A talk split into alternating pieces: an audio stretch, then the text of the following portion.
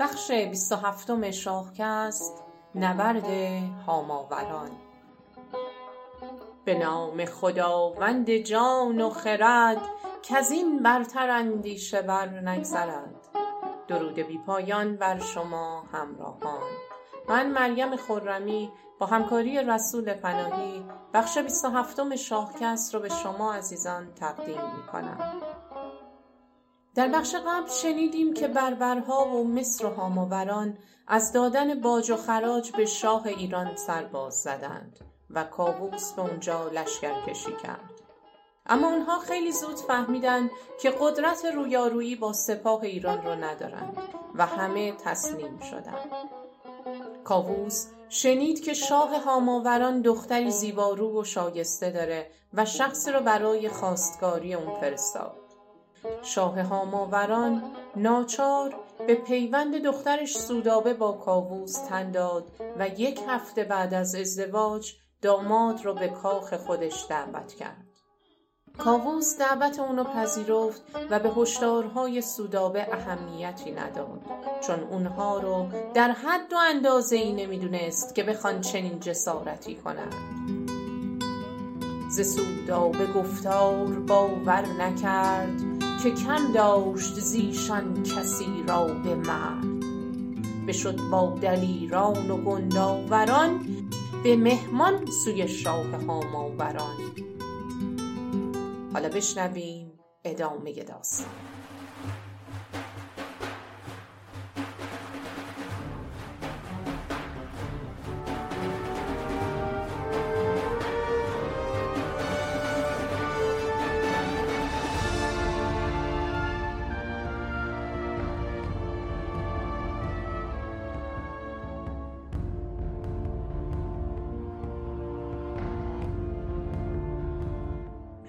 کاووس دعوت شاه هاماوران را پذیرفت با گروهی از دلیران به اونجا رفت به شهری به نام شامه.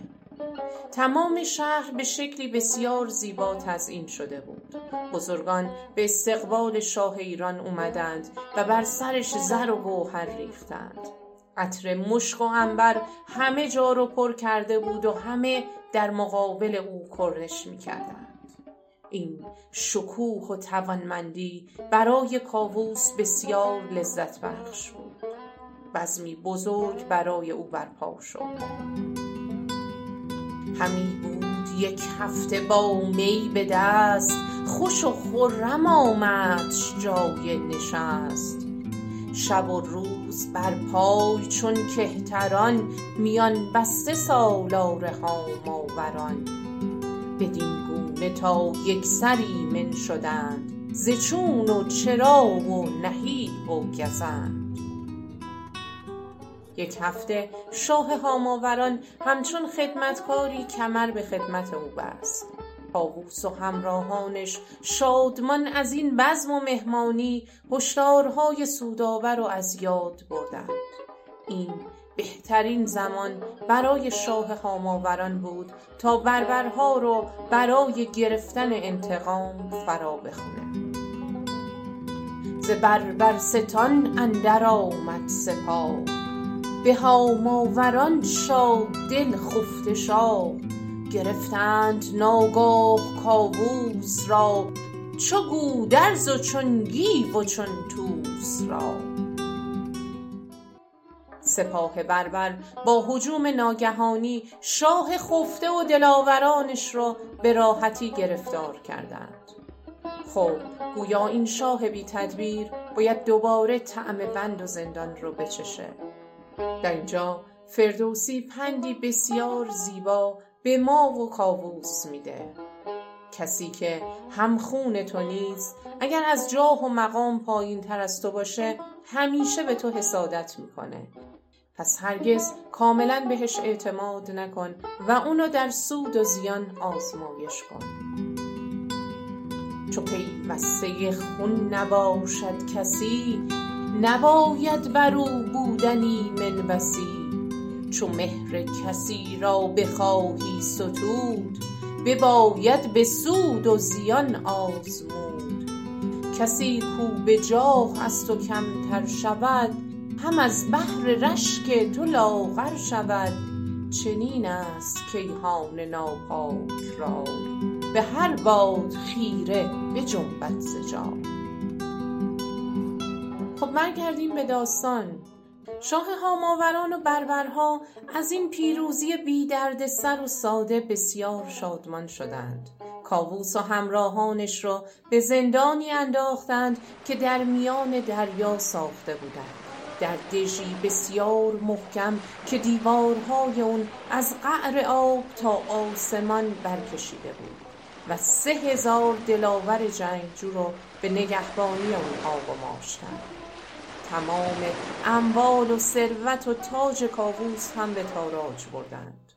شاه هاماوران حالا به آرزوی خودش رسیده بود. پس تعدادی از ندیمه ها و پوشیده رویانی رو با فیل و کجاوه شاهانه به سوی ایران فرستاد تا دختر دردانش رو که حالا از دست کاووس نجات پیدا کرده به نزد خودش برگردونه.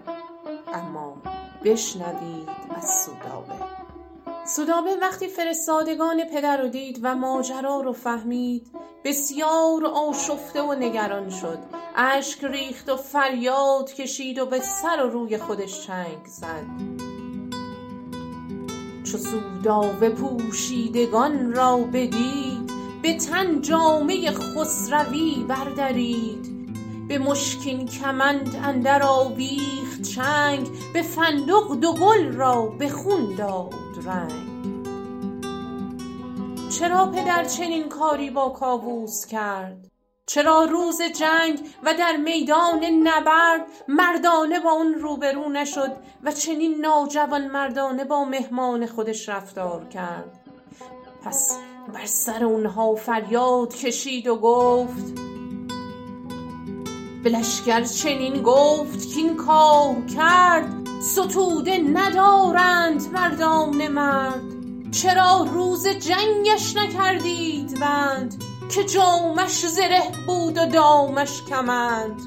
سپهدار گودرز و چون و طوس بدرید دلتان ز آوای کوس. همی تخت زرین کمینگه کنید ز پیوستگی دست کوته کنید سودابه چنان خشمگین بود که فرستادگان پدر و سگان نامید فرستادگان را سگان کرد نام سمن کرد پرخون از آن ننگ و نام. جدایی نخواهم ز کاووس گفت وگرچه بود خاک ما را نهفت. چو کاووس را بند باید کشید مرا بی گنه سر بباید برید. من هرگز از کاووس جدا نخواهم شد. اگه اونو به بند کشیدید باید سر منو هم از بدنم جدا کنید. فرستادگان شگفت زده و مبهوت از رفتار سودابه نمی‌دونستند باید چه کنند. پس به شاه هاماوران خبر از احوال اون دادند. پدر وقتی سخنان سودابه رو شنید جگرش پر از خون شد و با کینه و خشم دستور داد که یگانه دختر ناز پروردش رو هم به زندان بیندازند نزد همسر عزیزش کاووس بگفتند گفتار او با پدر پر از کین شدش سر پر از خون جگر. به حصنش فرستاد نزدیک اوی جگر خسته از غم پر از چین بروی نشست آن ستم دیده با شهریار پرستنده او بد هم او غمگسار. به این ترتیب سودابه شرمنده از کار پدر همراه کاووس در زندان گرفتار شد و پرستار و غمگسار اون. بیایید کاووس و سودابه رو در زندان به حال خود رها کنیم و برگردیم به ایران به تخت شاهی که حالا خالی مونده. چه فرصتی بهتر از این؟ این وسوسه ای بود برای هر شاه حریسی که هوس حکومت بر این سرزمین پهناور رو در سر داشت. از سوی سپاهی از تازیان یعنی اعراب از دشت نیزه وران به سوی ایران تاخت. و از سوی دیگه سپاهی از ترکان به سرکردگی افراسیاب. ایران میدان تاخت و تاز ترکان و تازیان گشت. هر کدوم برای تصاحب تاج و تخت کاووس خونها ریختند و همه جا رو ویران کردند. جنگ اونها سه ماه ادامه یافت و سرانجام پیروزی با ترکان بود. با سپاه افراسیاب. مردم بی پناه ایران در میان این جنگ ها و خونریزی ها ناچار به ترک وطن شدند. شاید پناهی برای خود بیابند. اما به کجا می‌تونستند پناه ببرند؟ به زابل سرزمین شیر مردانی که همیشه پشت و پناه شاهان و مردم ایران بودند. همه در گرفتند ز ایران پناه بر ایرانیان گشت گیتی سیاه دو بهره سوی زابلستان شدند به خواهش سوی پور دستان شدند که ما را ز بدها تو هستی پناه چو گم شد سر و تاج کاووس شاه. دریغ است ایران که ویران شود کنام پلنگان و شیران شود. کسی کز پلنگان بخورده است شیر بدین سختی ما بود دستگیر. کنون چاره ای باید انداختن دل خویش از این رنج پرداختن. اونها نزد پور دستان رفتند. و گفتند که چاره ای بیندیش که جای افسوسه که ایران ویران بشه. رستم وقتی سخنان اونها رو شنید اشک ریخت و غمگین شد.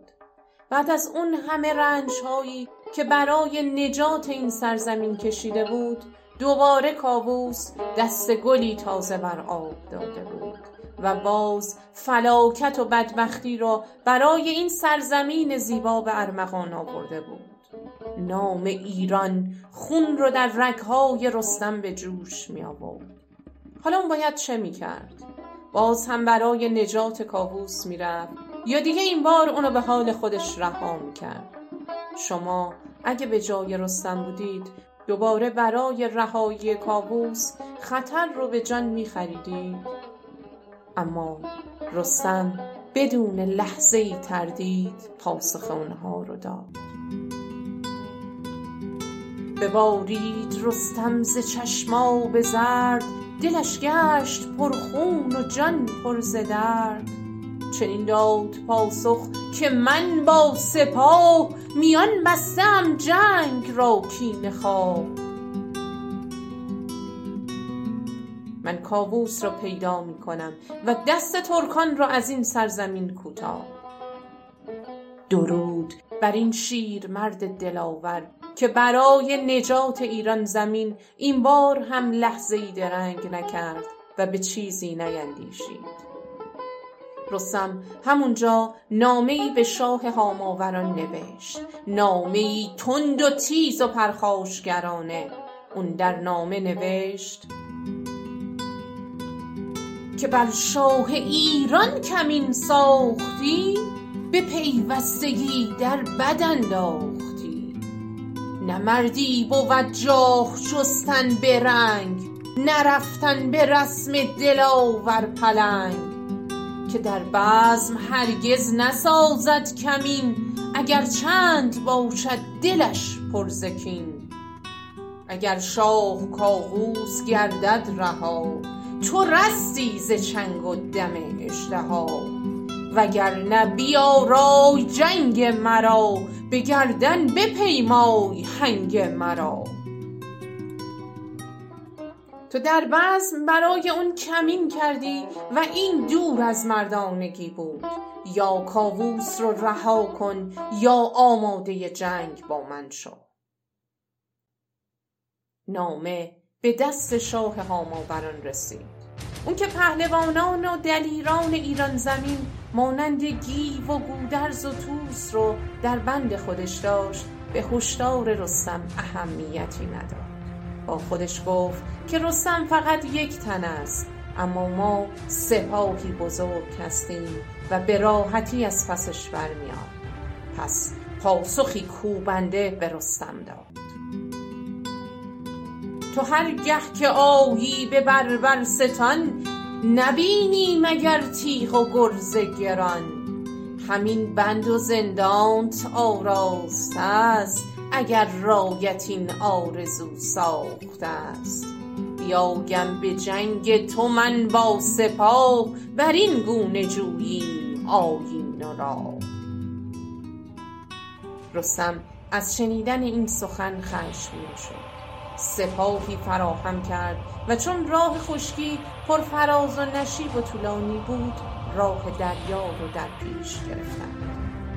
وقتی کشتی ها به خشکی رسیدند نبرد آغاز شد. اونها سربازان دشمن رو تار و مار می کردند و پیش می رفتند. خبر شد به شاه هماورد از این که رستم نهاده است بر رخش زین. ببایست ناگاهش آمد به جنگ. نبد روزگار سکون و درنگ. باید به سرعت به اون بتازیم و زمان درنگ کردن نیست. اگه دیر به همه رو نابود می‌کنه. پس شاه هاماوران سپاهی بزرگ فراهم کرد و به رویارویی رستم اومد. دو سپاه در مقابل هم ایستادند ابتدا نامآوری از آنها فریاد زد و مبارز طلبید. رستم وقتی صدای رجزخانی اونو شنید از میان سپاه جلو اومد در مقابل اون ایستاد و گفت گو پیلتن گفت جنگی منم به آورد گهبر درنگی منم. برآورد گرز گران را به دوش برانگیخت رخش و برآمد خروش. چو دیدند لشکر بر و یال اوی به چنگ اندرون گرز و کوپال اوی. تو گفتی که دلشان برآمد ز تن ز هولش پراکنده شد انجمن.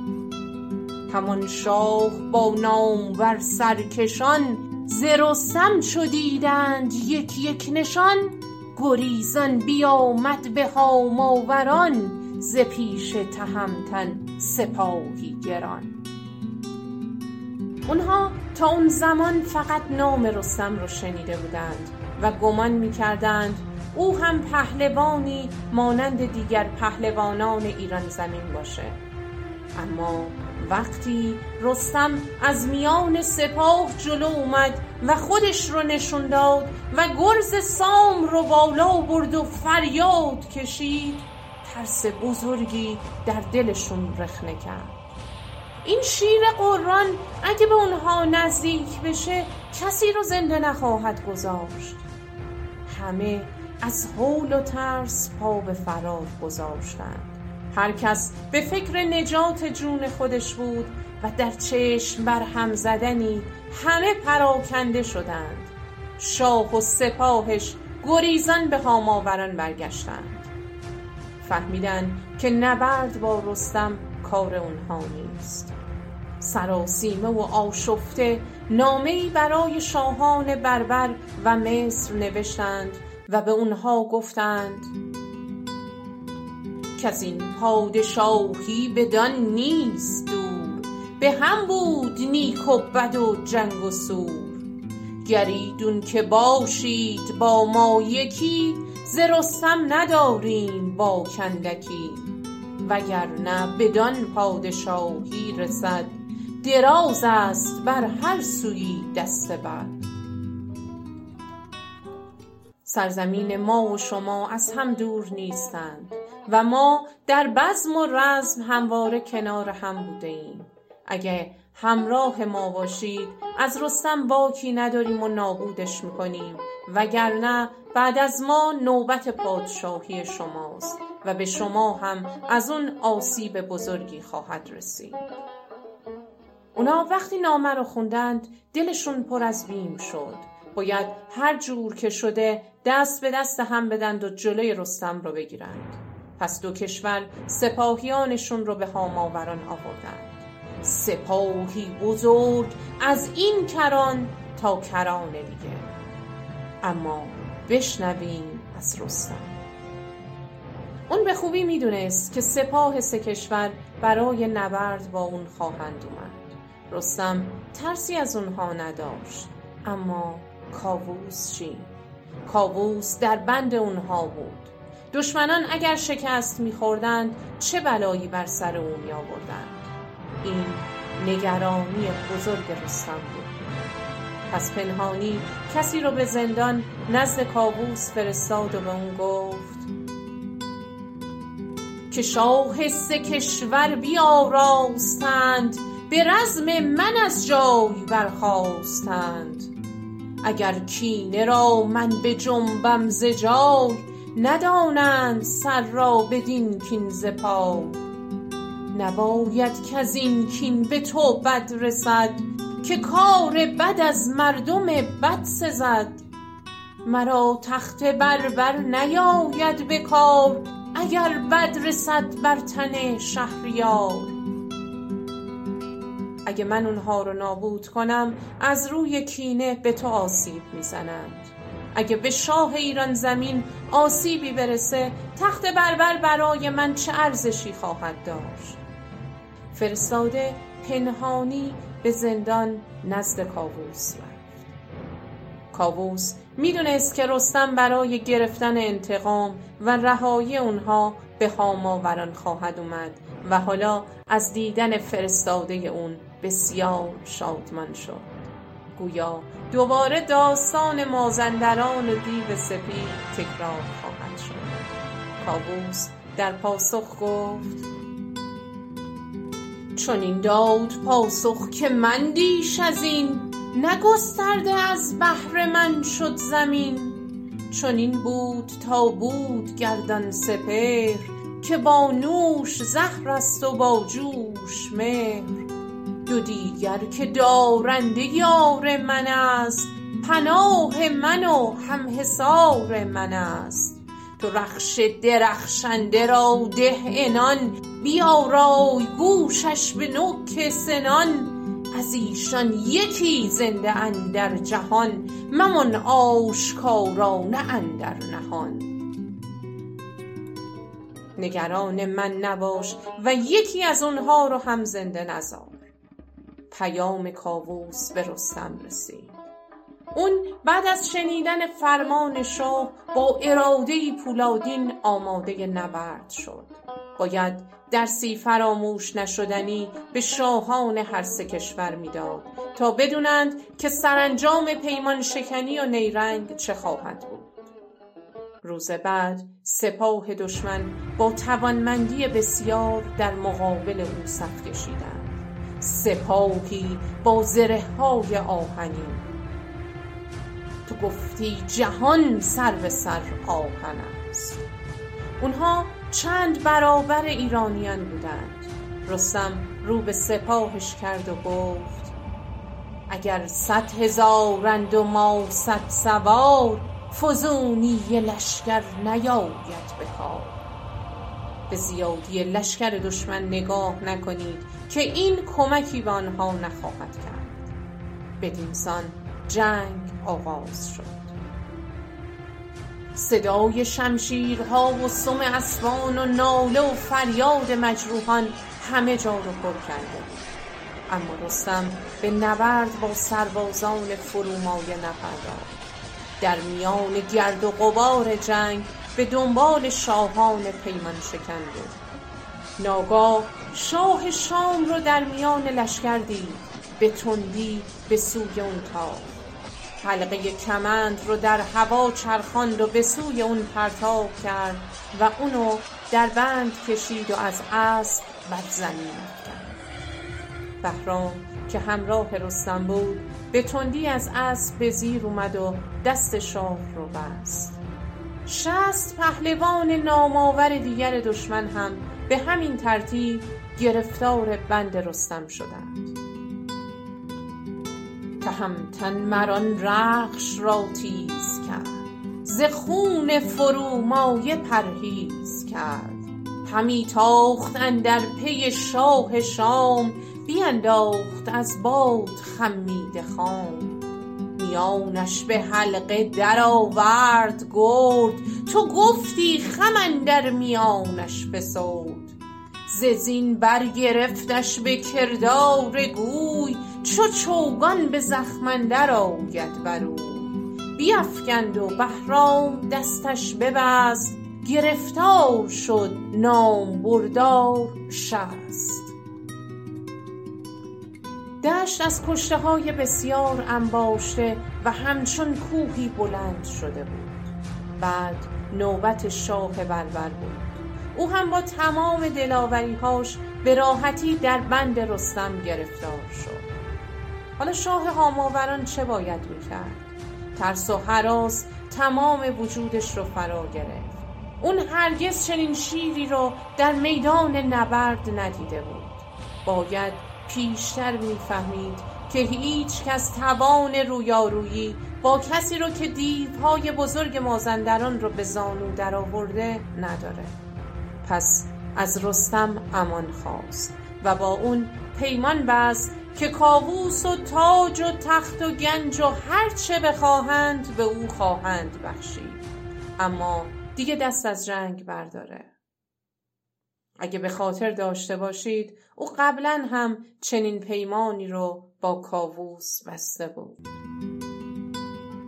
ز کشته زمین گشت با کوه راست چو هاماوران شاه زنهار خواست.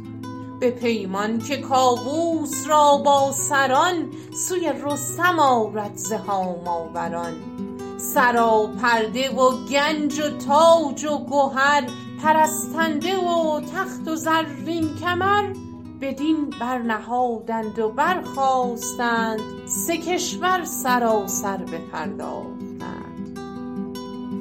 به این ترتیب سران سه کشور دوباره پیمان وفاداری بستند. با کمک رستم این بار هم کاووس و پهلوانان ایرانی از بند دشمنان رها شدند و جان سالم به در بردند. گنج شاهان هر سه کشور مصر و بربر و هاماوران به کاووس رسید. اون بعد از رهایی از زندان ابتدا تختی زرین فراهم کرد و بر پشت اسبی راهوار گذاشت سودابه رو بر آن تخت نشاند و شبانه و پنهانی به سوی ایران روانه کرد. شاه و همراهانش شادمان نزد رستم اومدند و بر او آفرین گفتند. اکنون نوبت کاووسه که خودش رهبری سپاه رو به عهده بگیره. گروهی از بربرها هم به اونها پیوستند و سپاهی سیصد هزار نفری فراهم کردند. حالا خیال شاه از سه کشور مصر و هاماوران و بربر راحت شده بود. اما تا اینجا هستند باید تکلیف سرزمین روم رو هم روشن کنند. آیا اونها فرمانبردار کاووس خواهند بود یا نه؟ کاووس نامهای برای شاه روم فرستاد.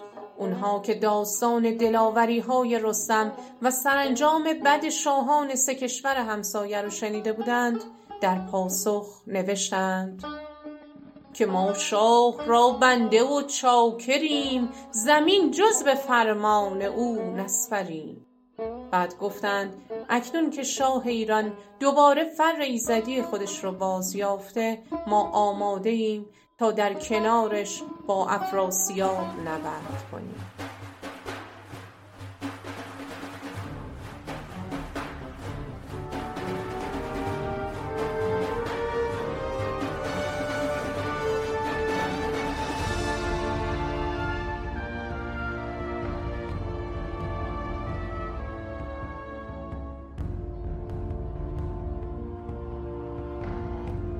امیدوارم از شنیدن داستانهای ما لذت برده باشید. تا قسمت بعدی شما رو به ایزد یکتا سپارم روز و روزگار بر شما خوش باد.